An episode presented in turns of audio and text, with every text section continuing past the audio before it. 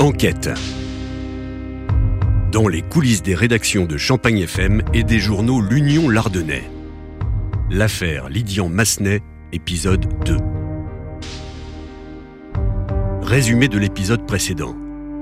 En décembre 2016, Lydian Massenet disparaît après une soirée avec des amis dans une discothèque de Soissons, dans le département de l'Aisne. Aussitôt, les proches de ce jeune homme de 28 ans, réputé sans histoire, se montrent très inquiets. Cette disparition ne lui ressemble pas. Mais ni les recherches qu'il lance immédiatement, ni les investigations menées par les policiers ne vont apporter des réponses aux questions qu'ils se posent. Lydian reste introuvable. Fin de l'année 2017. Voilà près d'un an maintenant que Lydian Massenet a disparu sans laisser la moindre trace, la moindre piste.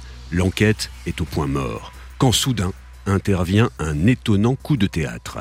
On va euh, apprendre euh, fin de l'année 2017 que le, les, les, policiers sont décisifs de l'enquête au profit de la gendarmerie. Stéphane Massé, journaliste à la locale de Soissons du journal L'Union. Euh, il y a des éléments que la juge d'instruction qui était en place à cette époque-là n'avait pas obtenus. Dans les amis proches de, de Lydian, il y a euh, une fille et un fils, deux policiers, dont un ancien, lui, qui avait travaillé à Soissons, mais qui ne travaillait plus à Soissons à cette époque-là.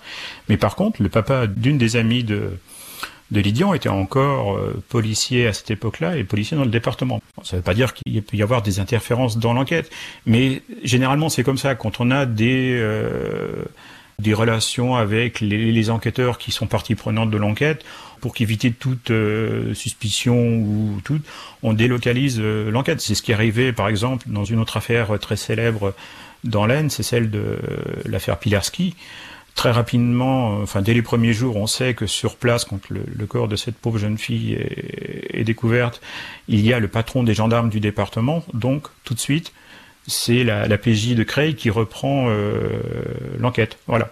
Et euh, donc la juge d'instruction, elle apprend cet élément très tardivement.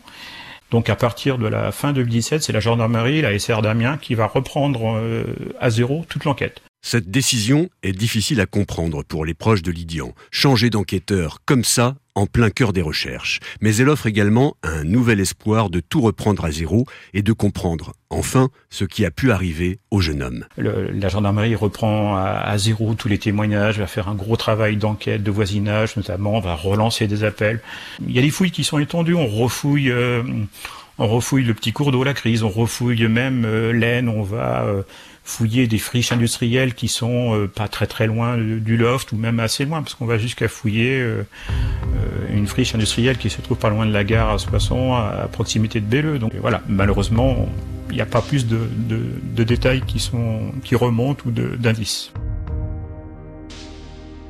À Soissons, la disparition soudaine de Lydian Massenet marque les esprits. L'affaire est dans toutes les conversations. C'est une affaire, euh, je me souviens quand on avait fait euh, le bilan de l'année 2017, et c'était euh, une des histoires qui revenait dans le, dans le collectif des gens. Voilà, cette affaire Lydian Massenet, elle avait marqué les, les Soissonnais, parce que c'était vraiment le, le jeune homme tout à fait agréable, bien inséré, et qui avait disparu, mais vraiment comme s'il s'était évaporé du jour au lendemain, parce que c'était quelqu'un qui euh, travaillait dans la boutique SFR à Soissons, donc qui était connu des clients, que c'était quelqu'un qui que les, les, gens appréciaient, que ses clients appréciaient. Donc il était euh, même sans le connaître, quand on, je pense que les gens ne le connaissaient pas euh, nominativement, mais ils savaient qui il était, ils avaient eu affaire à, lui et ça avait vraiment marqué, euh, marqué les gens. Il y avait, on avait déploré qu'il n'y avait pas de, de caméra de vidéosurveillance à ce moment-là. Dans le secteur de la discothèque. Euh, maintenant, il y en a. Enfin, c'est vraiment. Euh, c'était une affaire qui avait, qui marquait toutes les personnes qui avaient touché de plus ou moins loin à cette histoire-là. Notamment le, le, premier procureur de la République, Monsieur Jean-Baptiste Bladier, qui avait vraiment été marqué par cette histoire. C'était vraiment une des histoires qui l'avait marqué pendant les deux ans et demi ou trois ans qu'il était resté sur ce poisson. Enquête un podcast Champagne FM et l'Union Lardonnais. Et cette affaire intrigue autant qu'elle fascine. Chacun y va de sa théorie. À cette époque, Stéphane Massé lui-même a son hypothèse sur ce qui a pu arriver à Lydian Massenet, ou plutôt ses hypothèses.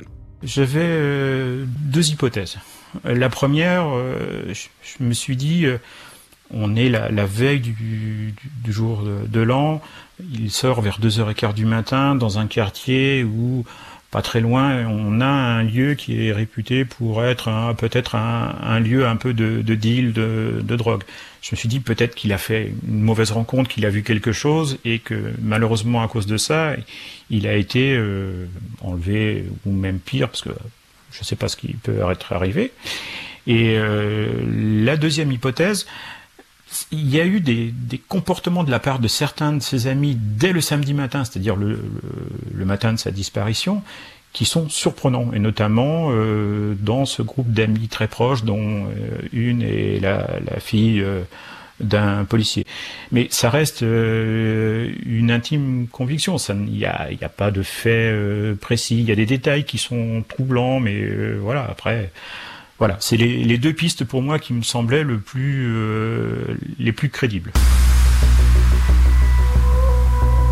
Stéphane Massé décide d'aller plus loin dans ses recherches. Le journaliste va ainsi enquêter plus largement sur les affaires de disparition d'adultes en France. Il va alors découvrir que l'affaire Lydian Massenet est loin d'être un cas isolé on n'avait jamais eu de, disparition qui avait duré aussi longtemps. Des disparitions inquiétantes, on en a malheureusement assez régulièrement. Et euh, là, je me suis vraiment euh, renseigné à la suite, notamment du travail de, Jessica, la, sœur de Lydian, qui avait euh, donc créé cette page Facebook pour entretenir l'appel à témoins, mais qui avait aussi rejoint des pages spécialisées. Et là, je me suis aperçu qu'il y a, grosso modo, je crois que c'est plus 30 000 disparitions inquiétantes d'adultes euh, par an, dont 10 000 qui ne sont jamais retrouvés. Et là, je, suis vraiment, sidéré. Et là, je m'aperçois que pour nous, cette histoire de Lydian, qui paraissait exceptionnelle entre guillemets, elle est beaucoup moins quand on le ramène au niveau de, la France entière. Mais euh, pour nous, dans l'Aisne, ça fait 20 ans que je suis euh, dans l'Aisne, je pense que des, disparitions de ce type-là, il y en a J'en ai entendu parler de deux ou trois, voilà, c'est minime. Et là, cette, euh, cette, euh, cette histoire de, de Lydian, surtout par le fait qu'il y ait vraiment mais zéro, zéro, zéro indice euh, qui privilégierait telle ou telle direction, surprend. Les mois passent, puis les années. Fin 2020, l'affaire Lydian Massenet n'est plus qu'un vague souvenir. Le visage du jeune homme a depuis longtemps déserté la une des quotidiens. Le temps a fait son, œuvre. Elle est beaucoup moins présente, même si, euh, et ça je pense que on peut vraiment le, souligner, le, non-renoncement de, Jessica a vraiment... Euh, sa sœur à Lydian a, toujours maintenir euh, l'éveil des gens qu'on n'oublie pas Lydian. Elle faisait un décompte euh, semaine par semaine. C'était, euh, ça montrait l'ampleur. Nous, on est, on essayait de, choisir quelques dates anniversaires pour relancer un petit peu la vie quand on entendait que par exemple les, gendarmes avaient refait de, de, nouvelles investigations on essayait de suivre donc ça permettait mais là on était vraiment oui on la fin de l'année 2020, on arrive à plus de 4 ans, euh, c'est euh, je pense qu'il y a, beaucoup de, gens qui ont plus ou moins oublié ou qui se sont fait leur, euh, idée là-dessus et puis n'y croient plus.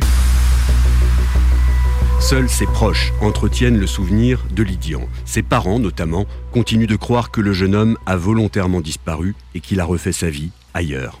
Les parents, Yves et Corinne, je les ai régulièrement sollicités pendant les quatre années.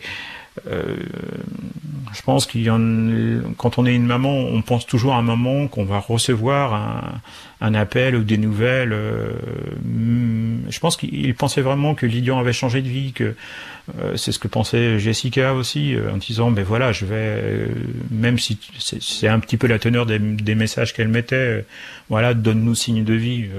mais bon, on arrive à, à la fin de l'année, il n'y a toujours aucune nouvelle, malheureusement et les derniers espoirs des proches de Lydian de revoir le jeune homme vivant vont soudainement s'envoler. Dans le prochain numéro d'enquête, l'incroyable rebondissement dans cette affaire de disparition. Euh, dès le 9, je crois, en fin de, journée, j'ai euh, deux de mes, sources qui me préviennent en disant, euh, voilà, on vient de retrouver un corps et il y a de, fortes chances que ce soit le, corps de Lydian Massenet.